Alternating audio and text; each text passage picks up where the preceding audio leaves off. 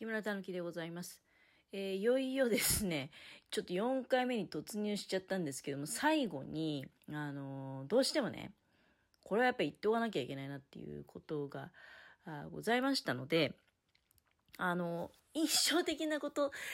さっき3回目の最後に印象的なことっていうことを言って、その後なぜか、なんつうの、ドアから物を落としちゃったら大変ってね、ドアがフルオープンだからそこから物を落としちゃったら大変なことになりますよ、みたいなことで終わっちゃったんだけど、言いたかったのそれじゃないんですね。えー、確かにまああの、ドアはね、フルオープンになるので、まあ、さっき、1件じゃ全然少ないな、2件ぐらいかな、なんて言いましたけど、実際は多分あれ、そうだね。一件でよかったかもね。あの、要は、ストレッチャーとかダミー人形が、ちょっとこう斜めにぐっと引っ張り込めるような幅ではあるわけですよ。一件ってさっき、どのぐらいの長さなのかって調べてみたら、だいたい1.8メートルぐらいっていうことみたいなので、もしかしたらそのぐらいの、こう、開放度かもしれないですね。その空いてる幅っていうのが。2軒だと3メーター、ね、そう3.6とか空いちゃったらもう大変なことになっちゃうんで、それは違うなと思いました。多分1軒ぐらいの、あの、まあ、そのドアがね、半分開いて、で、全部開いてというような、だから、想像していただけるならば、まあ、その、家の窓、うん、これが、あの、まあ、大体、サッシってこう、2枚ね、互い違いに入ってるじゃないですか。で、半オープンって言ったら、1枚窓全部開けたと。で、フルオープンって言ったら、その全部ね、2枚とも、もう窓なくなっちゃったみたいな状態でいいと思うんですよ。それでその、要はドアなので、まあ、吐き出しみたいな状態になるわけですよね。で、そこを本当にもう、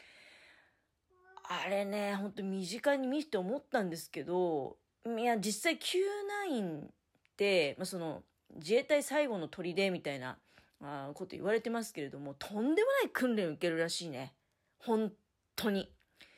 で、多分ですけど、その、あれどのぐらい、その設計の部分に接近してたのか。もうほら、素人だから、目測で何メーターぐらい離れてるとかね、その山肌からわかんないじゃないですか。だけど、Q9 の方々っていうのは、その、まあ、私はだからちょうどね、その、倉庫スペース、あ、そう、倉庫スペースじゃないや。あの、要するに、コックピットあり、で、真ん中に、ま、その、ちょっと、座るところがあり、で、その後ろっていうのが、倉庫っていうことじゃないね。あの、作業スペースみたいになってて、ちょうどまあ畳2枚分ぐらいの広さがあるのね。で、そこにストレッチャーとダミー人形が置いてあり、で、そのなんていうの、まあ、フリースペースっていうか、作業スペースの部分に対して、あドアがね、もう、全く綺麗にこう開放されるような状態、でも吐き出しみたいな状態になるように、えー、くっついてで、その、そのドアを全部開けると。で、もうね、あの、まあ、もちろんほら、あれはつけてますよ。あの、安全帯はちゃんと機体本体に、それはもちろんくくりつけてるよ。なんだけど、もう足なんか半分ぐらいつま先出ちゃってるからね、外に。その 吐き出しの部分から、外に出て、で、下をね、こう覗き込んでるわけですよ。で、その、まあ、ホイストをね、ちょうどいい感じのところに、あの、下ろすために、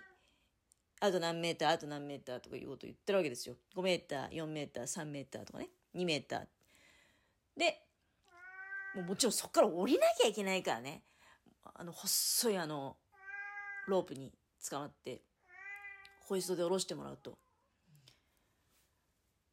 いや、あれちょっと、まあ私だからほら、その、もう全然、機体の中にもちろんいて、全然遠いところからもう、もうがっちり固定されて、それをただ見てるだけなわけじゃないですか。あれは、やっぱり訓練とはいえ、その、そうだね、作業に当たられる方救難作業に当たられる方って、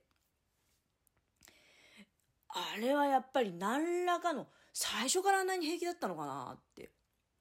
思うよね。うん。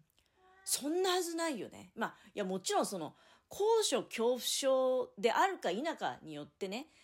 向き不向きもあり、だから、同じ自衛隊に入ったってその道を選ばないとか、まあも、もしくはなりたいって言ったって簡単にじゃあ、なりたい人が全部なれるっていう、そういう舞台じゃないと思いますよ。で、とにかく、あの、うん、あんな状況にもかかわらずね、すごくね、なんか、丁寧で、ゆっくり確実に一つ一つのことを行ってるような感じなんですよ。なんかその、少なくとも全くテンパってないよね。あれなんか、だから本当に要救護者が、訓練とかじゃなくて要救護者がいて、で、あそこにいました、助けに行きますみたいな話になった時に、よっぽどの訓練を受けないと、あんなに普通の平常心でいられるはずがないような気がするんですよ。もうだ私はそれを見て、見たことを話してるだけでも、これだけね、あの、興奮しちゃって、ぐだぐだになっちゃうんですよ、話が。で、なのに、あの救護員の方たちっていうのは、救助隊の方たちっていうのは、本当に冷静で落ち着いていて、一つ一つ確実に行っていて、で、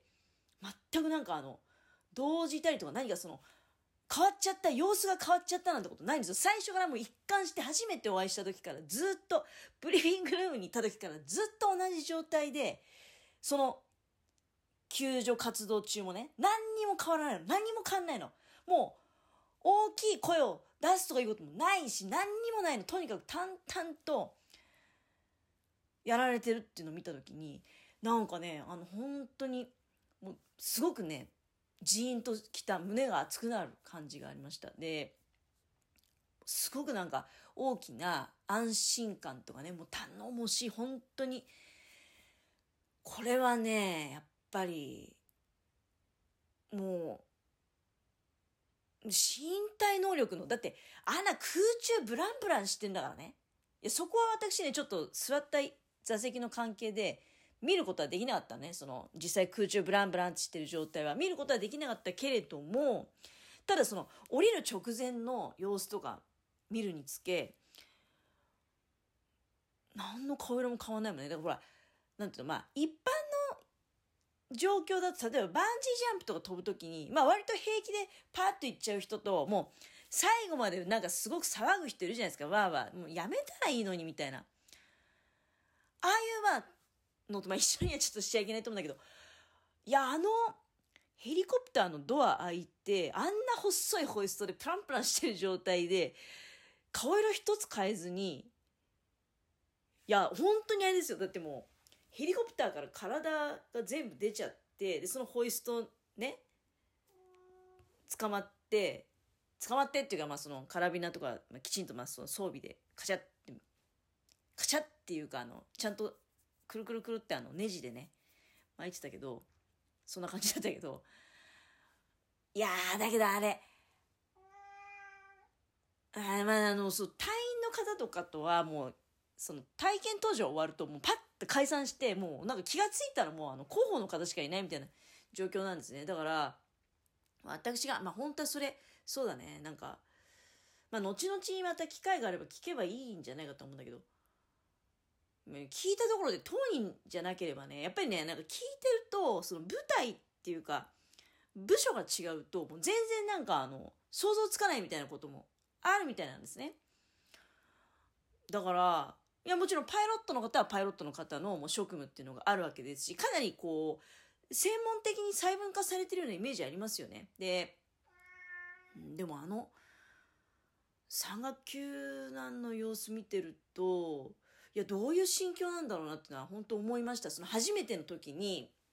プランプランってね、ホイストでプランプランってなった時どういう気持ちだったのかなとか、あと、いつもどういう気持ちなんかなみたいな、ちょっとね、だけど、あれだけ冷静で普通で何にも変わらない様子でいられるっていうのはもう、おそらく最初に受けてる訓練とか、あと日頃のその訓練、普通じゃないよなって。まあ、今回拝見させていただいたのも全然普通ではないなと思いましたけれども、それが印象的だった。なんか終始変わらない、なんか、あの隊員の方たちの様子っていうのはね、なんか、いや、一般的な感じだと、ここぞっていう時に、なんていうの？例えば、上司とかでもやたら大騒ぎする人とかいるじゃないですか。そんなに騒ぐ必要あるっていうか、テンパりすぎだよ、おめえよ、みたいな。あの、そういう、まあ別に急、急難状況の時じゃなくてもね、あの、一般社会的なことですよ。あの、大変だ、大変だっていう、ここ一番みたいな時に急に大騒ぎして、なんかもう、テンション上がっちゃう人とかね、なんか、張り切って大声出すみたいな。うん。なんか、とき、とりあえず声だけでかいとか、まあ、いろんなパターンあると思うんですけど、あの人たちってそれないんで全然、だからその、起伏が、感情の起伏がなく、淡々とね、あのー、本当になんか、はい、次。はい、これ。はい、これで、その手の動きも本当なんか確実にカチッと。絶対にあの、誰かが誰かをせかすみたいな瞬間ももう1ミリもなかったし、あもちろんなんかその、最初に、なんか、救難訓練の直前にね、机上で、あの、直前のなんか、行動確認みたいな、あるんですよ。うん。で、あの、予定、救難に、その、かかる所要時間、予定時刻を、なんか、お知らせくださいみたいなことだったりとか、まあ、大体約5分ぐらいですとか、そういうやりとりはあるんだけど、なんかそこの中にね、なんかその、煽ったりせかしたりみたいな場面もないし、お互いの中で。だから、まああの辺チーム的なこともあると思うんだけど、その隊員の方同士のもう揺るぎない信頼感であったりとか、多分その同じ厳しい訓練を乗り越えた人たち同士の連帯感みたいなものっていうのは多分あるんだろうなっていうふうに思ったんですけど、うん。いやもうとにかくね、すごいものを見せていただきました。ということをお伝えしたいなと思いました。結構スーパーグダグダになっちゃいましたけど。